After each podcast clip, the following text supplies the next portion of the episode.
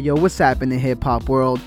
You're back to the hip hop spot with me, Brown, your host. Yo, today we got a special guest on the show, man. Pyro, aka Pyro the Maniac, aka the Mike Smith from the crew Armageddon. He's originally from South Central Auckland, New Zealand, and Northland, New Zealand, but now resides in Brisbane, Australia. He's got four albums and in the verge of releasing his fifth titled Audio Therapy.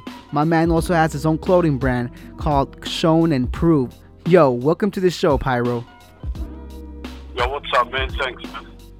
Yo, man. So, uh, walk us through, man. Walk us through your your beginnings, man. How, how did you get into this hip hop game, and like, you know, what inspired you to get into it, man? Well, I think um, my first uh, taste of hip hop was um, when my older cousin was um, into breakdancing back in the days of like Beat Street and stuff like that. So um, I sort of got into the game watching him breakdance and stuff and just listening to the ill um, sort of the boom bap beats that they used to play, you know, back in those days. So I'd listen to that and then every now and then, you know, I'd just try and bust some freestyles over the top. And then um, from there, I pretty much just um, got the taste and the love of music from there. You know, once the um, the hip hop scene, you know, with the Eric B and Rakim came out, and um, you know, Big Daddy Kane and all that. So I pretty much just gathered all my um, all my inspirations from those days, pretty much, and then followed through right through to like the era of um, '93 to '94 when all the you know your Mobb Deep, Biggie Smalls, um, Souls of Mischief, Pharcyde, all of that sort of stuff came out. So I pretty much um, yeah Man.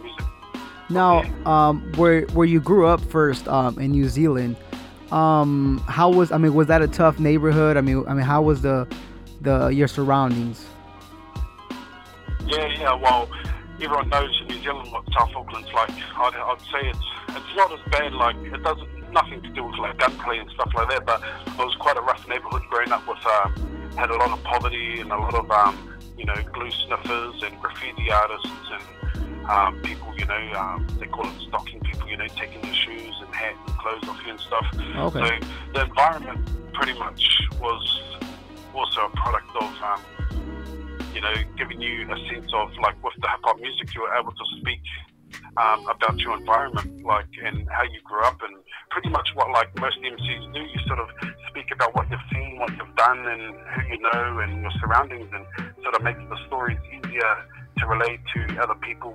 You know, to listen to what it was like growing up in um, your environment in your neighborhood. So it was quite rough where I grew up. Um, but you know, it's, it's not as bad as people used to think. But if you live there, it's not as bad as it seems. You know, it's just people looking from the outside in sees it as a you know really bad place. But if you lived there, it was alright. Yeah, yeah, for sure. Now, um, you being from from uh, New Zealand, um, how did the hip hop uh like in America hit out there? I mean, was it a big impact like it did out here, or I mean, how much of it went out there? Mm, that's that's a good one. Um, hip hop in New Zealand sort of had its own sort of uh, we call it in, in our language kaupapa, which is sort of like um, had its own sort of style and um, beginnings. But um, I think any country around the world was influenced by the hip hop music, you know, as it came from the Bronx. So everyone sort of followed movies like, you know, Beat Street and, you know, all those sort of moves, uh, movies like that, like Krush Groove and it. Um, just watching hip hop from those days. And I think once everyone got a taste of what hip hop was about and, and, and the culture of it, I think New Zealand sort of infused their own culture into the music. With um, we had pioneers like um, King Kapisi, um, Upper Hut Posse. These were sort of like the original groups that came out when hip hop first started in New Zealand, and from there, you know, more artists started branching out and you know getting in touch with other people from America, you know, Europe and stuff, and just infusing our own sound and pretty much just going from there. But the American influence was always there, and we just sort of just try to infuse our own style into it. Yeah, yeah. So now, what what kept you away from the whole, uh, you know, the, the whole scene that was going on? Like, you know, that was like the negative parts of uh, where you grew up, and more dedicated to your craft. Um, yeah, well, there was a lot of gangs and a lot of, you know, um, beatings, stabbings, and killings and stuff. But I think what saved me, even though I was into music and stuff, um, in the rap scene, I think because I played a lot of sports, So um, I played a lot of um, rugby league, basketball, you know, sports like that, which um, helped me um, sort of break away from that sort of bad stuff. But the thing for me was, even though I went and um, played a lot of sport away from the hood, um, when I'd come back home from playing my sports and that, I'd always be coming back to the same neighbourhood. So even though I was away from it, I still had to come back to it, you know, because all all the people still lived on my street. So I was pretty much always around it. I just, I guess, sport just gave me a bit of a break. yes. So I guess yeah. it's safe to say that that keeping busy is always a good thing when it comes to being being around a lot of negative uh, things, you know, in an environment that has a lot of negativity. Um, uh, would you say? I, mean, like you know, it's, it's, a good thing to to to go and do the things that you had to do, like sport-wise, outside of like the neighborhood you lived in. But I guess my music wouldn't speak the way it did if it wasn't for my environment and the people that I grew up with and mm, okay. and I knew like people people sort of take it in a bad way and they either fall into that trap. But for me, I took it as an, a positive and not as a negative, and sort of just you know use that as a way to relay my stories and you know tell people about the way my neighborhood was when I was growing up and and how I overcame the obstacles that it took for me to get there. Yeah. Okay. So now, as you started um, being MC, uh, I mean, was that your first uh, choice of, um, uh, of of getting of, of stepping into the, the game, or was there another aspect to uh, of um, going into hip hop? Uh, probably my first taste of hip hop, uh, if it was to put into perspective, the elements of hip hop. Um, graffiti was my first my okay. first taste of hip hop um, element was, and um, I used to before I started freestyling and stuff. My um, some of the homies and the bros used to be like, you know, doing pieces on the wall as we'd do, you know, we'd try and hit trains, walls, whatever we could do. And um, we'd always carry like a little ghetto blast around with us, um, mm. a little Technic one. And um, we used to like bang beats and stuff on that. And um, from there, you know, a lot of the other guys that were already freestyling before I was, you know, they were sort of spitting rhymes. And, and I thought, you know, that's another element I could take on. So I went from the graffiti scene because if you got caught, you know, you got a lot of fines. You, oh, yeah. You, know, you, know, you go to the cells and stuff. So uh, I try to look at a, another element I could take on, still staying within the elements of hip hop. And, you know, MCing felt like it was the, probably a better option to take than graffiti. You know, I, you know, I love doing that stuff too. So, hmm. Okay. So now that you started, uh, so let's go to the to the time and place where you started, you know, being an MC and you like the whole, you know, poetic side of hip hop, so you like the the written part of it and stuff. Let's go to that scene. So now you started, and uh, what was your first step as an MC? Did you uh, start recording in, in friends' houses and stuff like that, or did you, did you initially go to a studio, to an actual professional? Well, the first the first taste I ever had of um, rapping, and, and, and it's going to sound quite funny, but um, we had this cassette tape, and uh, we had a four-track recorder. And so we had the four-track recorder and a little, I think it was a little portable Shure mic that you could just plug into the um, recorder. And so that's how we pretty much started in the, in the garage. And what we used to do was we used to go out and buy um, singles that you had the, on the A side it had the song, and on B side it had the instrumental. Instrumental, the there you go. Yeah, I remember that. yeah.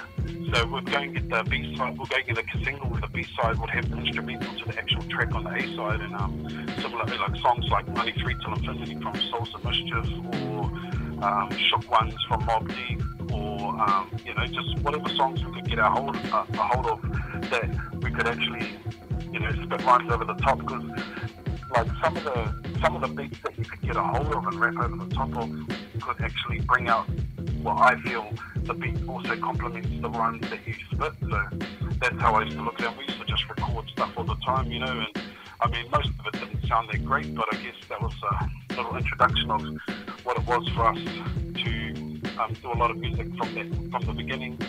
and then um, just led from there to like people just getting little home studio setups and stuff, you know, um, getting your little um, your mic, you know, on the mic stand. And we used to hang out from a um, used to hang out from a hook on the roof, you know, just from the mic cord, Okay. from the, you know, so it was hanging down. Yeah. so we pretty much started like that, but once we started seeing, you know, other people's setups and, and the way it worked, we sort of um, looked at means and ways of getting, you know, funds and money to go out and purchase our own gear so we could start recording properly. Okay. See, see, hip hop world.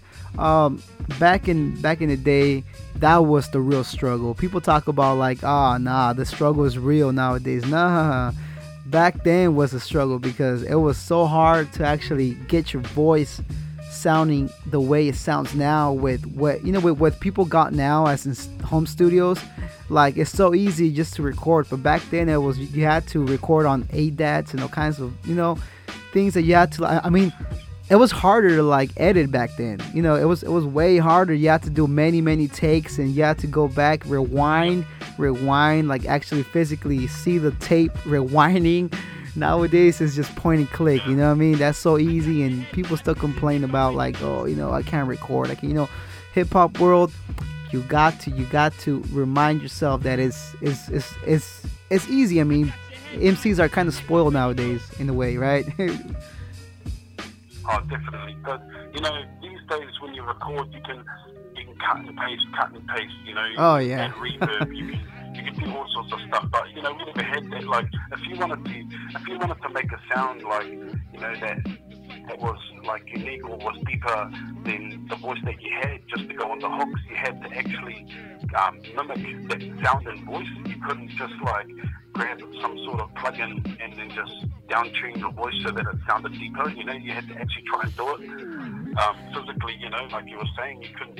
You had to do so many takes and overlays just to get the sound that you wanted. So Exactly. these days it's a lot easier. Yeah, technology, man. Yeah, yeah, for sure. So now, um, how was your first experience uh, recording? Like the first time, I, I'm, I mean, me myself being an MC, it was really hard for me. I was so nervous, you know, like thinking what my friends that were around, you know, what they might think, you know, and all that. I mean, how was your first experience and in recording yourself? Um, my first experience, I think, for like you know, speaking for myself, it came quite easy. I mean, I surrounded myself around people that were from my neighborhood that knew the stories and the and the sort of style I was rapping. So it was quite easy for me. I think the hard thing for me, the daunting part, was having the audio engineer like sitting through the window at the mix board looking at me through the window. Like, but I had the, I sort of had the surroundings of, of, of bros sort of like watching me. But once I started um, rapping the first verse, you know, the, they were sort of like rapping the same sort of words that I was, you know, because I, I must have done that verse time and time again, you know, practice with them because obviously when you do actual studio time, you know, time is money. So the more the more time you waste and the more takes it does to get your verse right, it costs money. So you try and do it as cost effective as possible. But I mean, I love being in the studio. I, I felt I felt it was uh, like a sense of solace for me to be able to just get it out like while the beats just sort of in your own comfort zone sort of thing. And I I actually enjoyed it. My first time was actually really good, and um, I've actually seen people, like you said, like get real shy and feel a bit of discomfort when they're in there. But once they, you know, get a feeling for what what the song's about and what they're about to rap about, it sort of takes you away from that place, and you just sort of, you know, you just tap in your mind, just bring it down, type thing. Yeah. Yeah, for sure. Now, with your albums, how do you come up with the theme for them? the themes for the albums. Um, I think when I come up for the themes of the albums, I sort of look at a topic that I want to go with, or something that relates to my MC name. Like Pyro was actually given to me. My, my original rap MC name was um, Pyrolific, you know, so that was given to me by my man S Noble, aka the Shaman King from my crew, the Armageddon. And um, well, all the boys actually, there's four of us, but they gave me the name, so I sort of, every time I'd come up with things themes for my album, it'll always be to do with the fire element. So that's how I pretty much came up with my first album, which was Pyroclastic Flow. My second one was Tongues of Fire. My mixtape after that was Heatwave.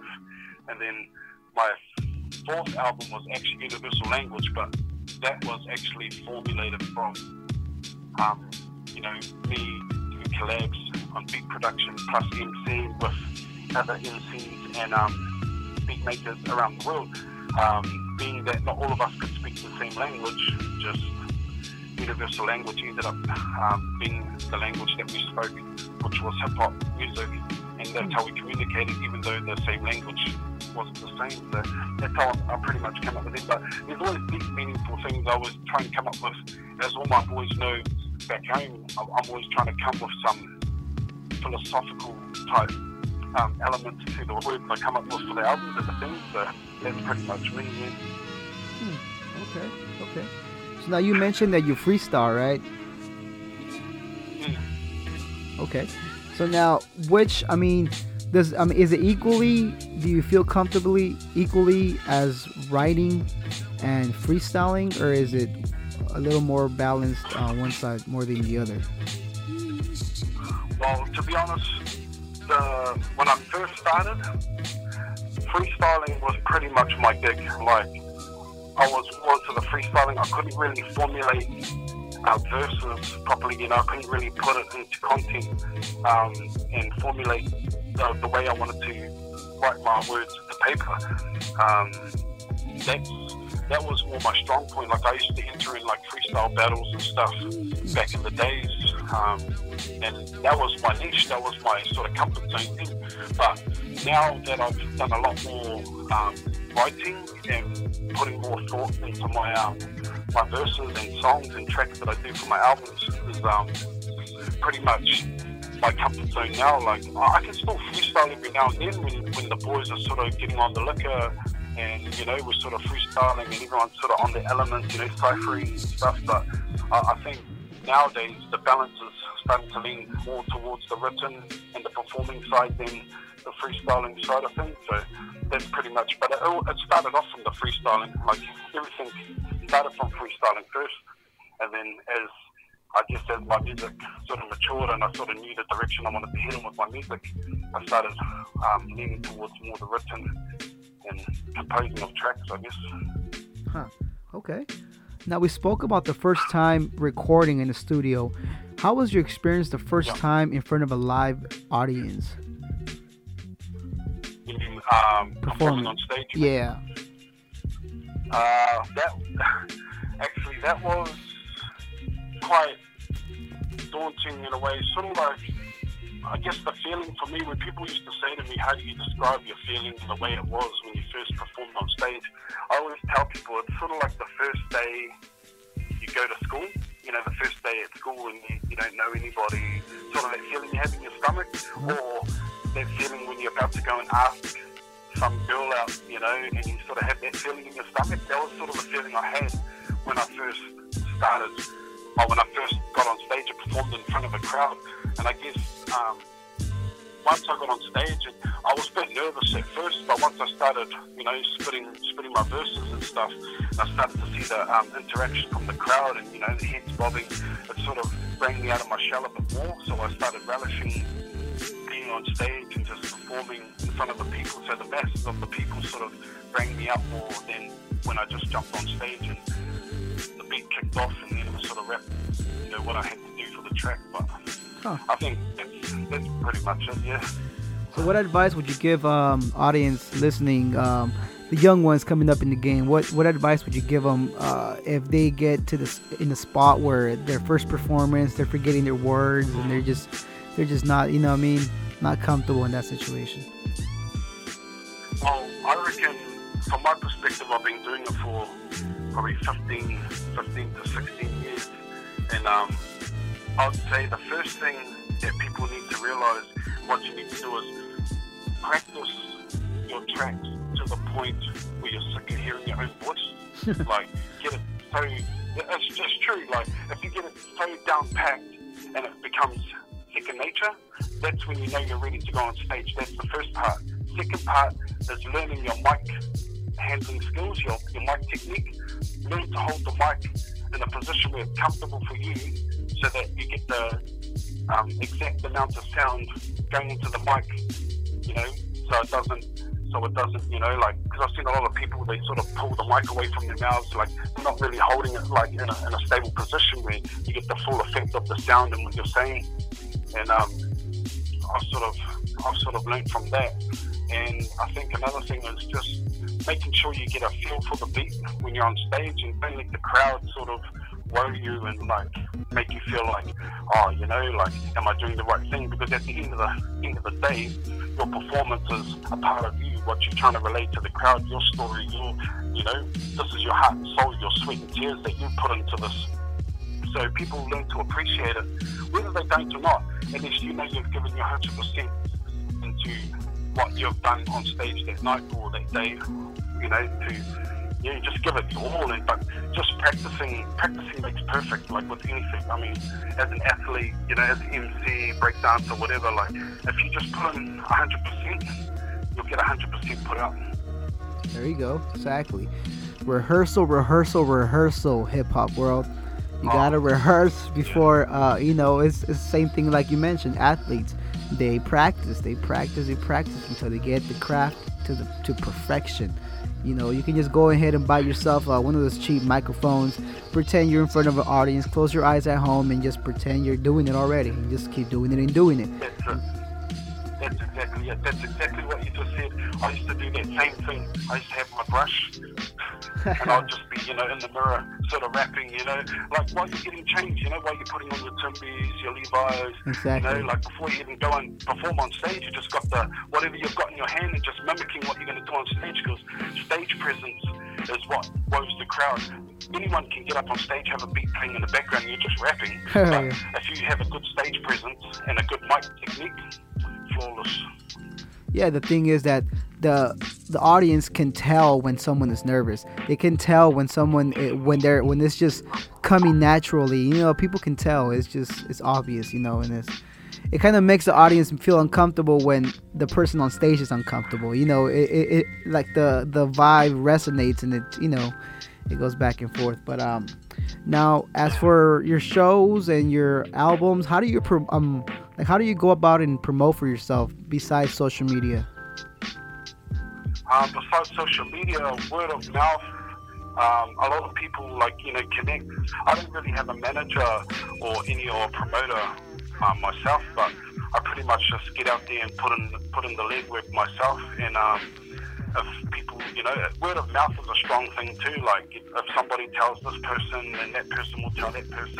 Just like social media, it's like a chain reaction. People sort of feed off that. They'll be like, oh, he's performing tonight. Oh shit he's coming through with this, that, you know. So people are like, oh yeah, he's coming through, who else on, you know. And I guess when people get a feel for that, I mean, they, they, they sort of that's just an element on its own to get people to come, you know, draws people to the gigs and stuff. But also um, posters, you know, putting up posters, um, good promo like on the radio, airwaves, and just a lot of things like that. Or even even a lot of people back home, they they go out and do a bit of uh, like a little free gig or something, you know, just just to entice people to come, like in the middle of um, middle of town or something like that. Just a little free concert so that people you know, entice people to come and watch you perform. That's that's another strong way to get people get them to come to the gigs and stuff. But if, if, if they know that it's going to be a good show and people know who you are, people usually come and watch you perform, um, regardless of you know how much promo there is. But definitely promotion is, is key to a lot of gigs because I've seen a lot of gigs fail Huh. Okay. All right. Now, as for your actual CDs, you have actual um, hard copy of them, or is it all digital? It's all visual. Like I haven't um, uh, one hard copy. Oh, I've only the first ever group I used to be in. We did hard copies, but I found that when, when we did a lot of hard copies, um, a lot of people would be misplaced the CD or the CD will go missing or something like that. But when you have it in digital form, um, you can always feed it to the masses. I mean, you, you can you print hard copies. You can only have it. It can only circulate so much. But you, if you have it in social media or you know in media form or visual form, you can actually send it out to the masses a lot easier. You know, like with file transferring. You know, sending it. I, I find it's an easier way to network that way. But um, I, I have been in the process of actually getting some hard copies done of my album previous to this one, which was Universal Language. I had a few friends over the UK that were telling me to get some hard copies so they can distribute it over there, and my mates sort of said, well, you know, that could be a way to do it. But I've only ever done um, stuff young media. I haven't really done any hard copies. So. Okay. Now, as for the artwork on the cover, uh, was that easy to come by, or did you have to search a lot to to, to find someone to, to, to help you out with that? Well, the, the artwork for my albums, um, my first album that came out, Pyroclastic Flow, it was easy because the picture that's on there is the bridge I used to walk across every day to go to school. That's from my neighborhood. Um, it's called Mangere Bridge. Um, and that bridge used to link you from Mangere Bridge, from one borough to another, which was Mangere Bridge to Onehunga. Um, and that that was a shot that I took, you know, like when it was a stormy day, and I, and I looked at the bridge. The bridge is actually out of commission now. You can't actually, well, you can drive over it now, but it actually got closed down, and they built a new bridge next to it. So that's sort of the significance of that bridge to me is the one I used to walk over to go to school. Um, the second one, Tongues of Fire, was sort of like a picture that my mate sent to me. It looked like a like the end of the world type thing. So Hmm, okay. it was sort of like to do with the fire element too, because everything was burning. So I thought, oh, that's a good idea. But the Tongues of Fire name originated from it's actually a pagan religion. So pagan religion was the Tongues of Fire was about the whole uh, system of just. I, I, I incorporate it as a technique, so that's what I call my style anyway. So when people say, "Oh, what's your style?" Like, you know, what do you call your style? Sort of thing. I call it tongues of fire, like sort of going with the fire element. So that's pretty much how I came up with the theme for that. And um, the universal language one, well, that covers the same thing. It's just me standing in front of the bridge again, Mangere Bridge, where I grew up, my neighbourhood, and um, pretty much everything. And my heatwave mixtape was also the same. It's a picture of the bridge where I grew up. So I have a lot of I have a lot of love for where I come from. Um, you know, I'm a product of my environment, so I always pay homage to my neighborhood and um, all the boys where I come from.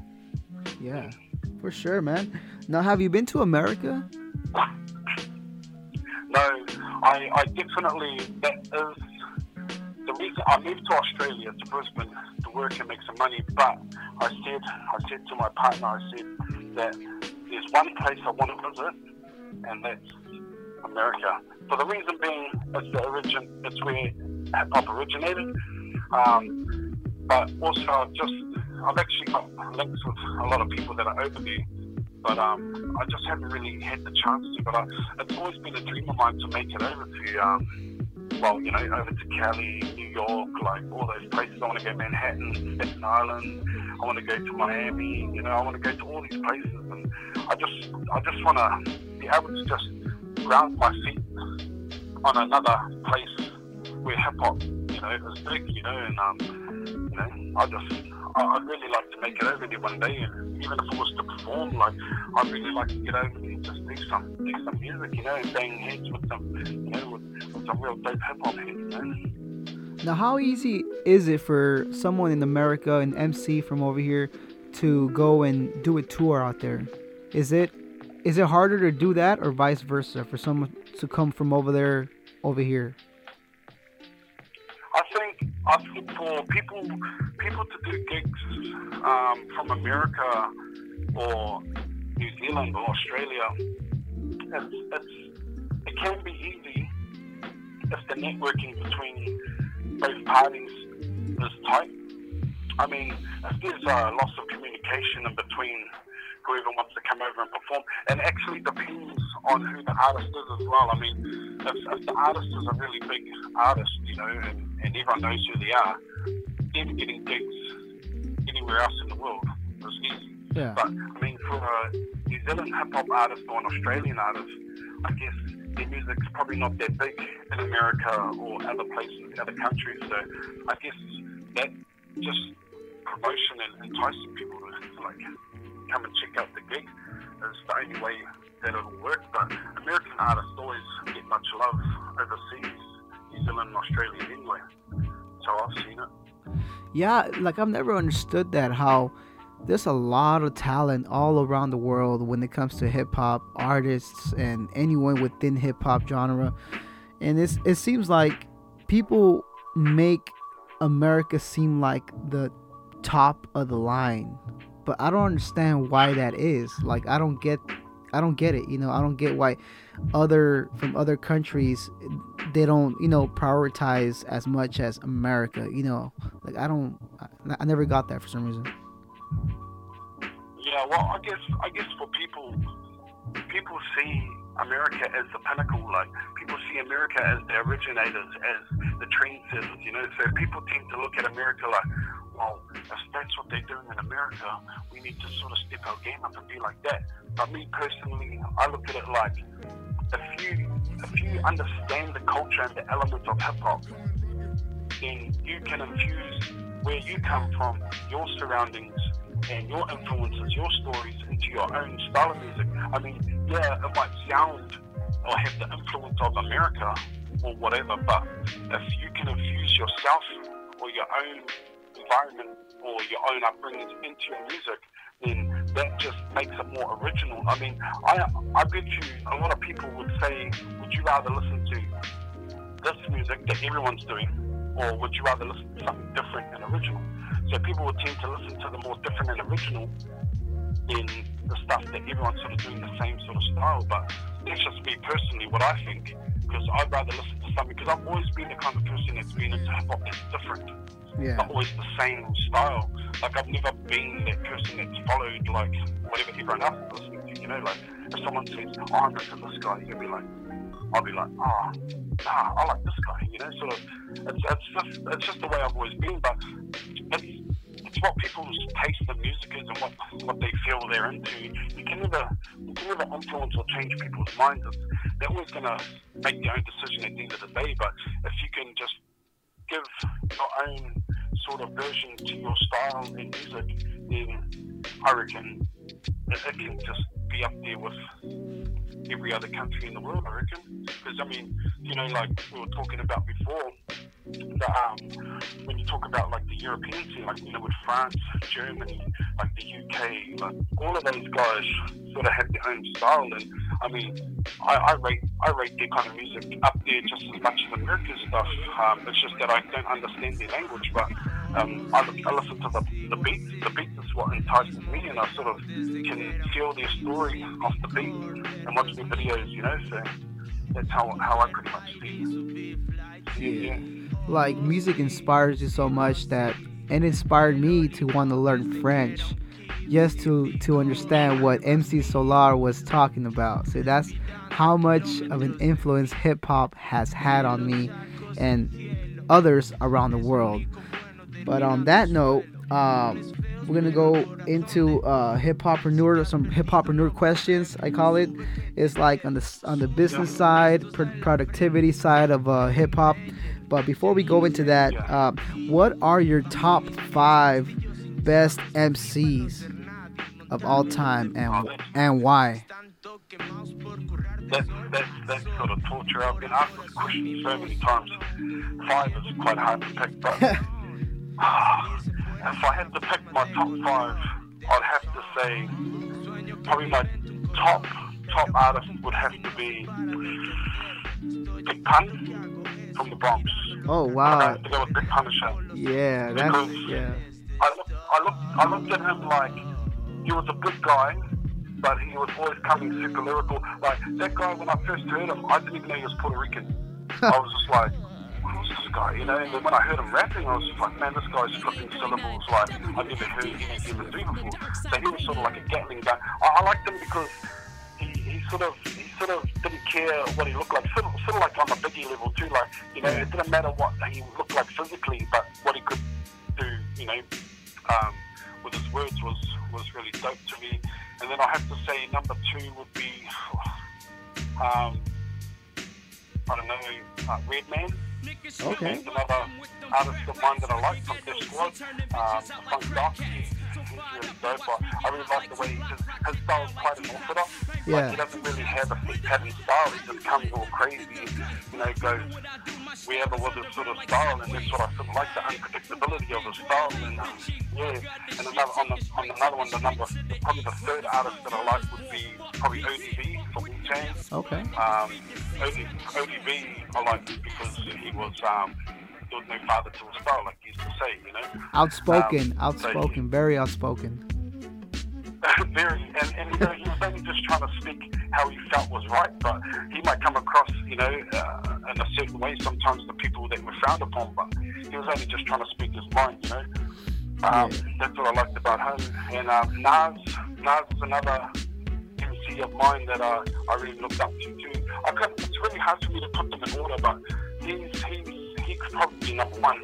But Nas was quite an influential uh, rapper to me when he first came out.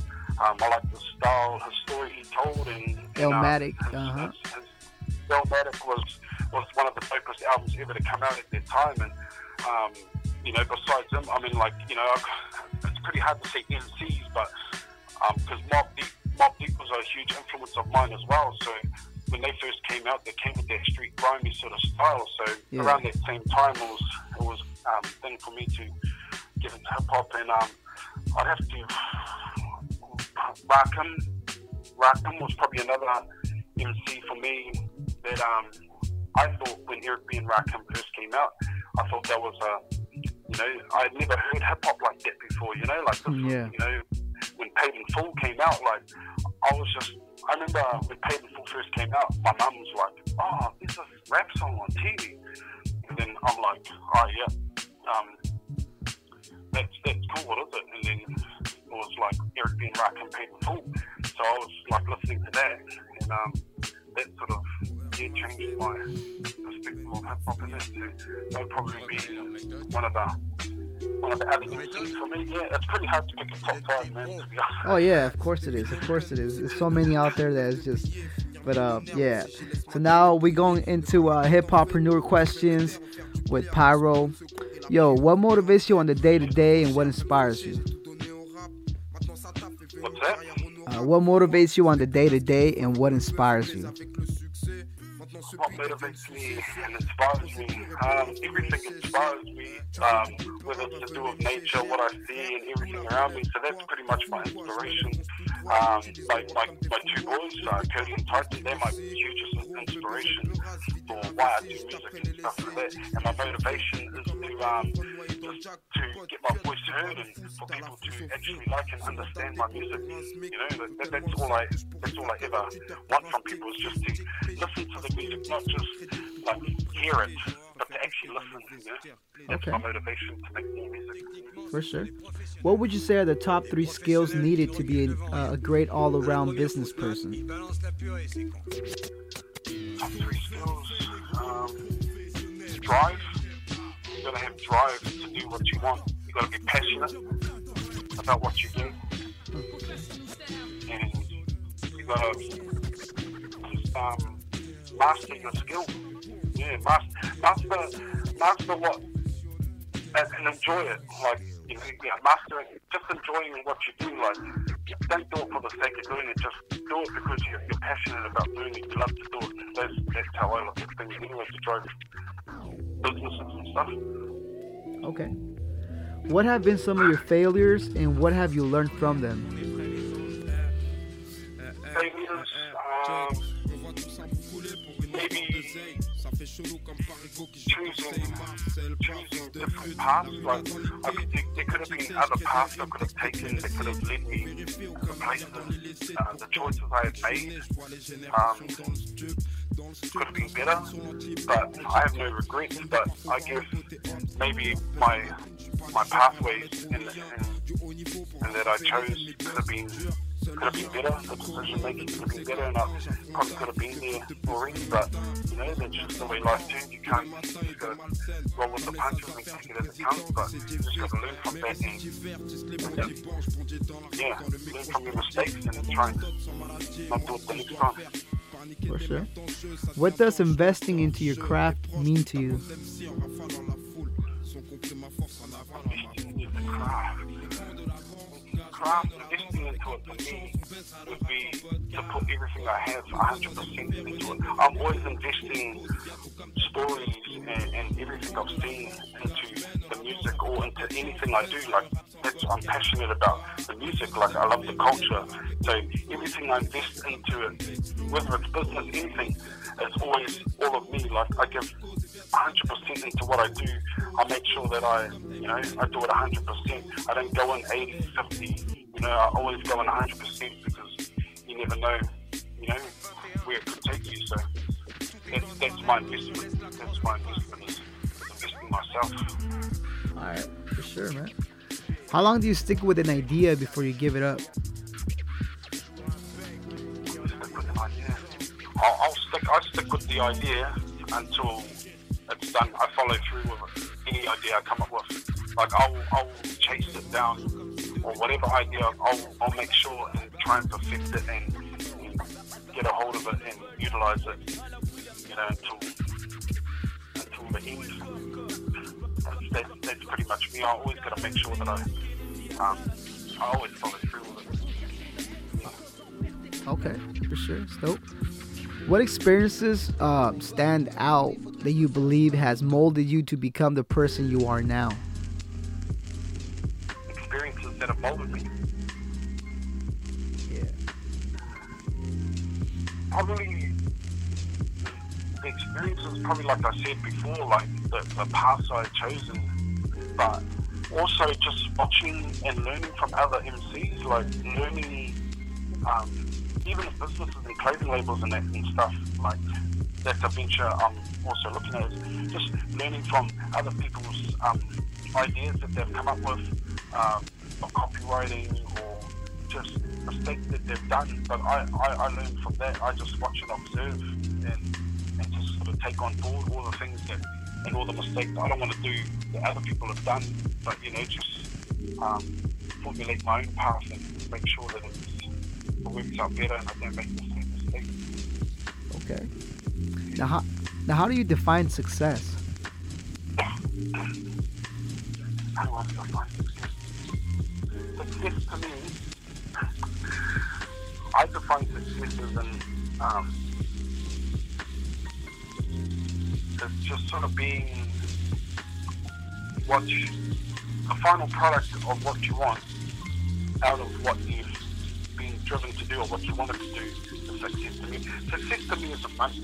Success to me isn't always about that. But as long as you know that people have appreciated or you know appreciated what you've done and all the effort and time and sweat and tears you've put into your craft or your business, that's what success is to me. Not so much the financial side, more more the appreciation is, is success to me. Like people appreciating what you've done and the effort you've put into it. That's what I see as success for me. Okay. Okay. Now, what is your greatest fear, and how do you manage that fear? Ah, greatest fear. My greatest fear is probably not following through with things. Like I've sort of always had the thing of wanting to always complete things. Like I don't, I don't like to leave things half done, and that sort of bugs me in a way. So that that's actually a fear of mine is to actually not complete anything. Um, I always try and make sure that I don't fall into that same trap. Uh, It's probably not a fear, but it's, it's something for me that I, I, I feel as a fear, like that I don't complete anything. And um, completion is, is a form of, like, you know, of an achievement, a goal. So if I don't achieve that goal, then I sort of have that fear of it not being what I want it to be, the final product. Okay. Yeah, a lot of people have that have that feeling that they need to complete something. It's like it's like people sometimes feel that they don't have enough time in this world that they just want to complete, complete, complete. You know, and it's like no one wants to leave nothing undone. You know, no stone unturned. You know, it's just you know, But uh, there's this this last question right here, and this is um this is geared for, more for like the people up and coming and then uh, trying to get in the game. They're kind of clueless. They don't really know what the next step is in their path as an MC. But um, if you were to wake up tomorrow and found yourself starting from scratch, like from step one, you still had the knowledge you have now, but knew no one in the business. What would you do in the next seven days? In the next seven days, I would probably, myself personally, I'd probably go and look and search and source the people that are actually um, already doing what you know what I want to do, and sort of just ask them like, is this, you know, um, I, I want to know how how I go about getting towards the pinnacle of where they're at now. Um, you know what they've done, and, and, just they can offer experience in ways that I could probably learn from.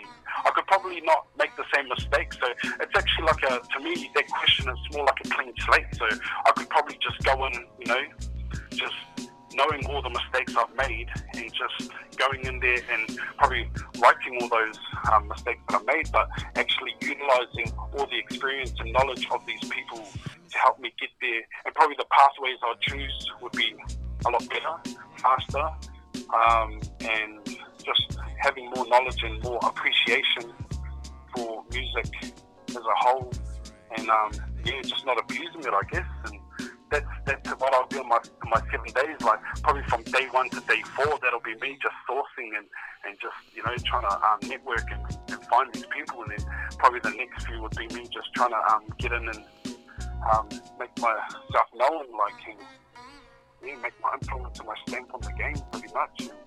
I'll probably I'll take it with arms open. Like that that that for me would be just be good. I mean, I'm not saying I'm not happy with the way where I am now and what I've done to get here. But I guess with with the seven day, um, it seems like a clean slate. I could probably, you know, the wheel joystick could do whatever. Really. Yeah, yeah, yeah. On that note, I'll leave you off with a quote here.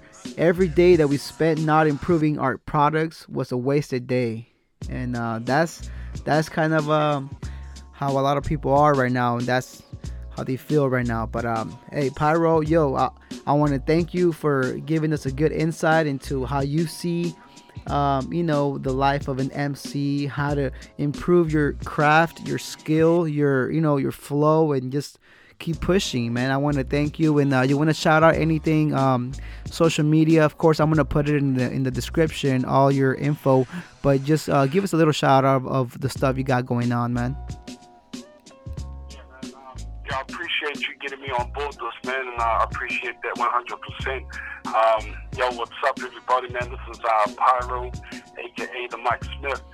Um, just giving you uh, um, insight into my story, and um, I'm just glad, you know, that people are actually out there listening and um, taking on board what I'm saying. But I'd like to make a big shout out to all my crew um, A Life, Arcanus, my man S Noble, big ups to Daz Kaz, uh, Wild Sun, you know, all the boys out there that have actually helped me get to where I am now. Um, my Armageddon crew, that, know, big shout out to you. Shout out to all my peeps from uh, Man Bridge, um, Onehunga. Um, shout out to all my boys BBA down in H Town and Hamilton.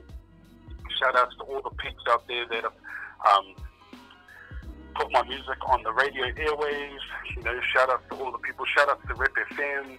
Shout out to all the boys up in the Naughty North. Big up to North Movement. Big ups to all the boys in the WHT. Um, yeah, I've got a new album coming out. It's called Audio Therapy. It's featuring a lot of artists from around the world and producers from around the world. And um, yeah, this is this is going to be the um, the stamp that I'm going to leave people with this year for 2017. So keep an eye out for that, man. And um, shout out to everybody out there that's doing hip hop in general. Just keep doing your thing. Don't be afraid to speak your mind. You know, people people aren't always going to take you the way they, they want to take you, but as long as you feel that what you're saying is truth, don't worry about anything else. Just worry about what you're doing, man. And shout out to Aotearoa Hip Hop. Shout out to everybody in Brisbane, Australia. Yo, I'm out. Yo, thank you, Pyro. And to you, hip hop world, stay motivated. Put that clip down. Pick up your pen. Pick up your pad. Get creative. Yo, we out. Brown. Uh, hip hop spot.